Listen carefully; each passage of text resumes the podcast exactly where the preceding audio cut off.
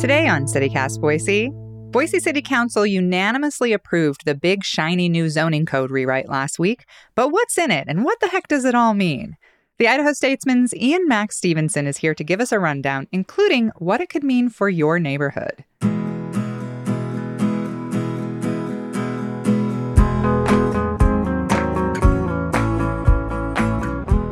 It's Tuesday, June 20th. I'm Emma Arnold, and this is what Boise's talking about.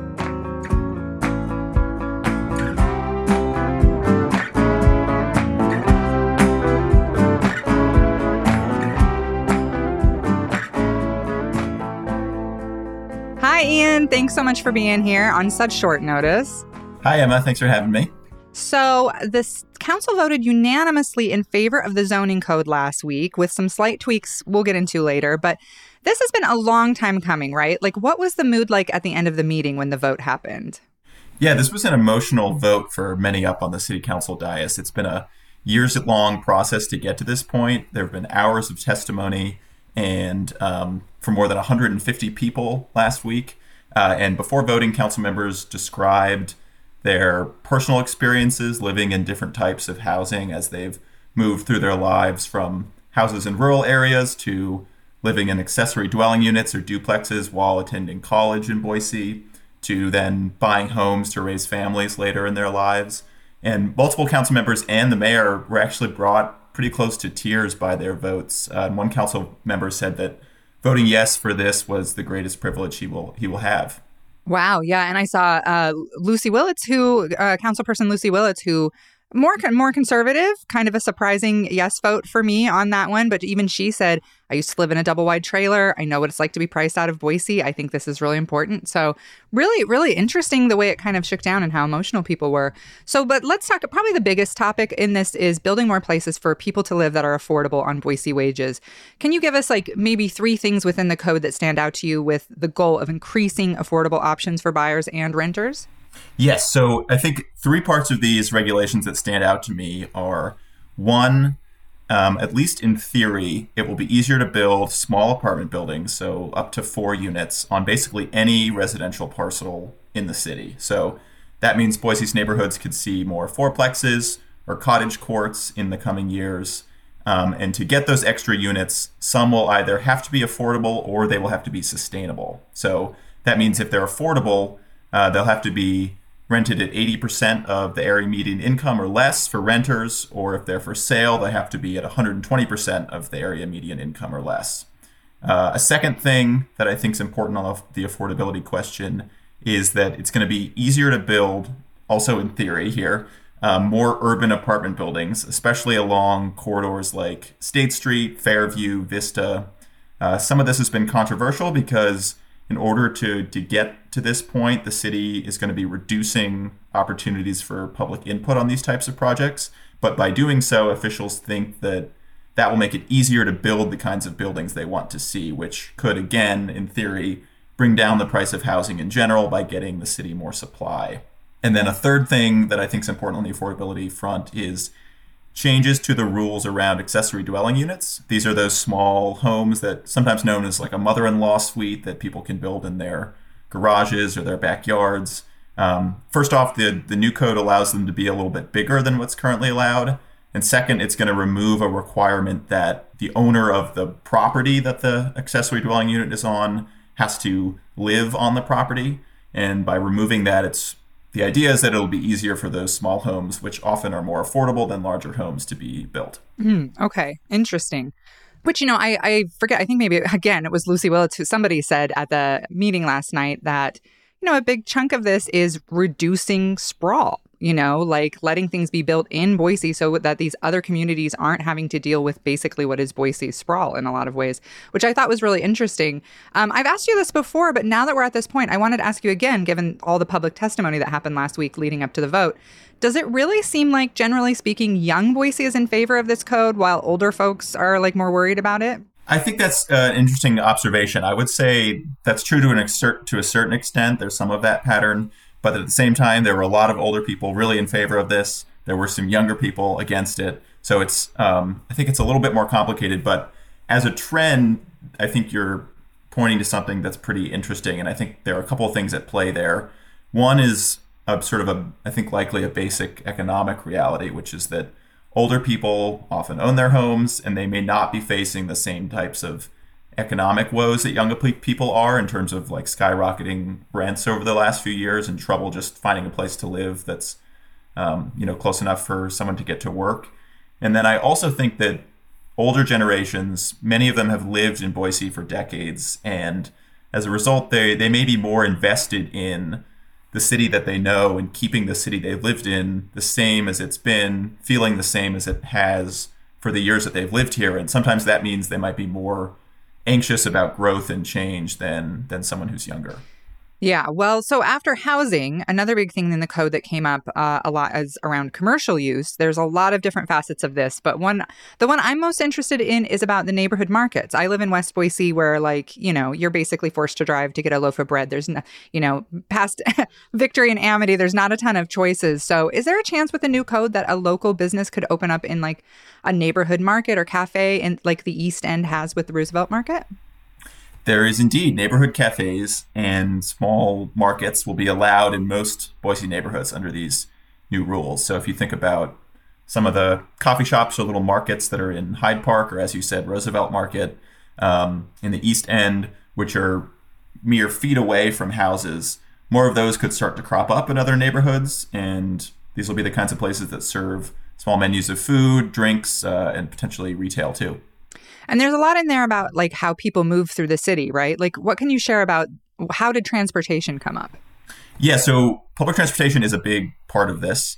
Uh, the city will be creating mixed, what are called mixed use zones along streets that have the most extensive bus service, like State Street, Vista, uh, and Fairview, and in some other locations in the city too. And in those zones, what the city wants to see are mixed use apartment buildings going up, and they want to bring denser living to those areas so that people can commute to work on the bus and sort of like the neighborhood markets, uh, but on a larger scale. The idea is for there to be stores and shopping in those mixed use buildings along with the apartments so that people don't have to drive everywhere to go to dinner, to get coffee, or buy something that they need. And I know parking was a pretty hot topic during this process. So, what changes are coming there? Parking is, is interesting. So, in residential areas, uh, which are now mostly single family areas, they are cutting parking requirements basically by half. But there aren't as many changes coming to the sort of denser apartment type buildings in the mixed use zones, although there there will be some incentives to get lower parking if you have a large number of, of affordable apartments, for instance. Um, but one thing that they will be doing for apartment buildings, and this was just a change that um, just came in basically at the last minute, uh, is that there's something called a conditional use permit, which is in sort of planning speak. That's when that's when you ask for permission to do something, and the city's going to allow a developer to come in and say, "Hey, I want to build this apartment building, uh, but I don't think I need all of the parking that you all require, and here's why."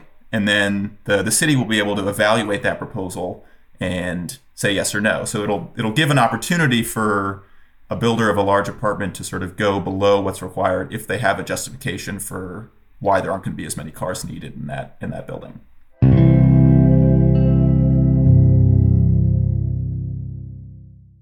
Well, let's talk about a little bit like what's not in the code as it was voted on by the council because they did make some changes. What stands out to you?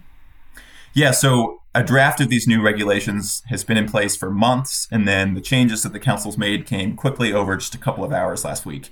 So the biggest one I would say is that they they decoupled the affordability and sustainability incentives. So the city was going to allow denser units in residential areas, denser uh, housing in residential areas, if uh, the building was made. Some of the units were designated affordably, and if it was made um, following some sustainability and energy conservation uh, incentives. Now they've separated those so that a developer can pursue just the affordability incentive or just the sustainability incentive and still get that extra density. This this came up, I think, because council members were worried that by doing them both together, it would be too difficult economically for uh, the developers to sort of make that come together on paper, and so they weren't going to get the buildings that have that more density, and so they pulled those apart to, to try to make it easier to, to, to happen. One thing that they also, another change that they also made was they slightly walked back some of the changes to public input uh, that that, they, that came along with this code.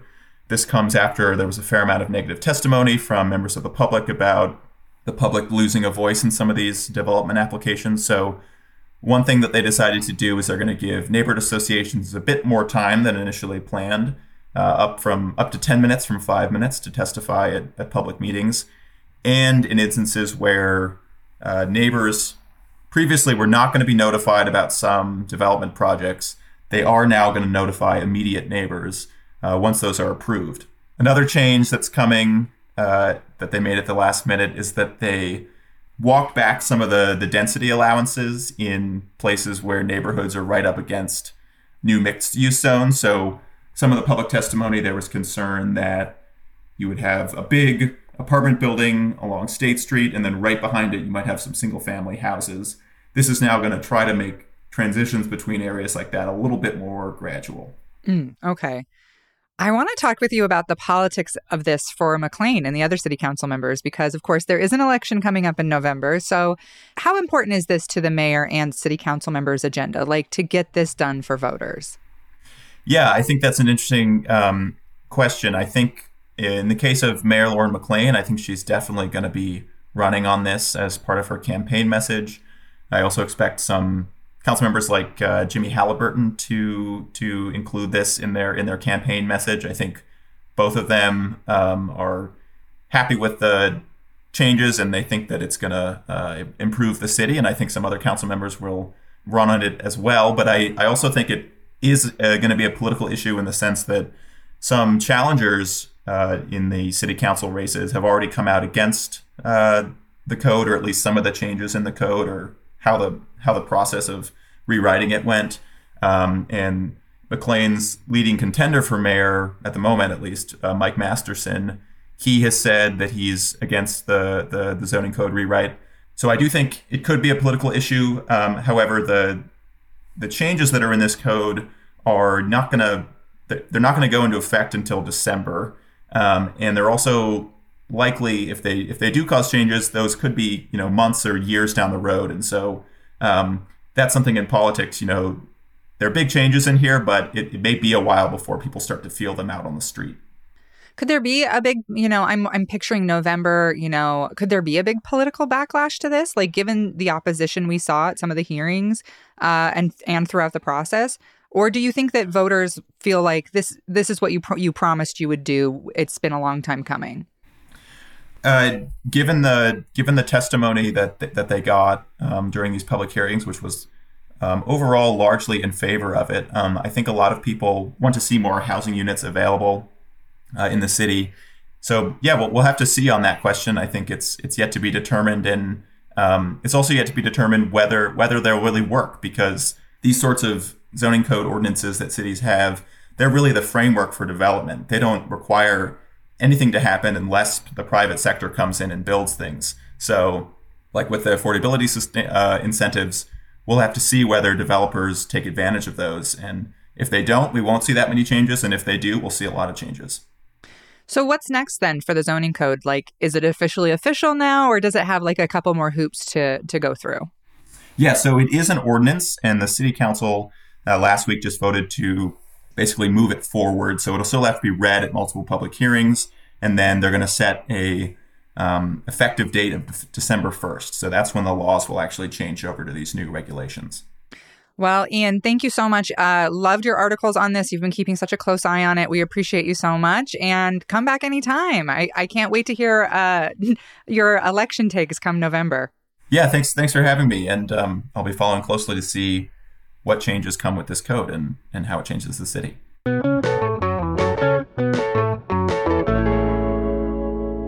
One more thing before we sign off. The Idaho Statesman is reporting that home prices have increased more than $50,000 since hitting their lowest point over two years in March. The median Ada County home price is sitting at well over half a million dollars again. And in Ada County, the median home price in May was up $25,000 since April. That's all for today here on CityCast Boise. If you enjoyed the show, check out our Hey Boise newsletter. All the Treasure Valley news, info, and events you need right in your inbox every morning. We'll be back tomorrow with more local stories from around the city. Bye.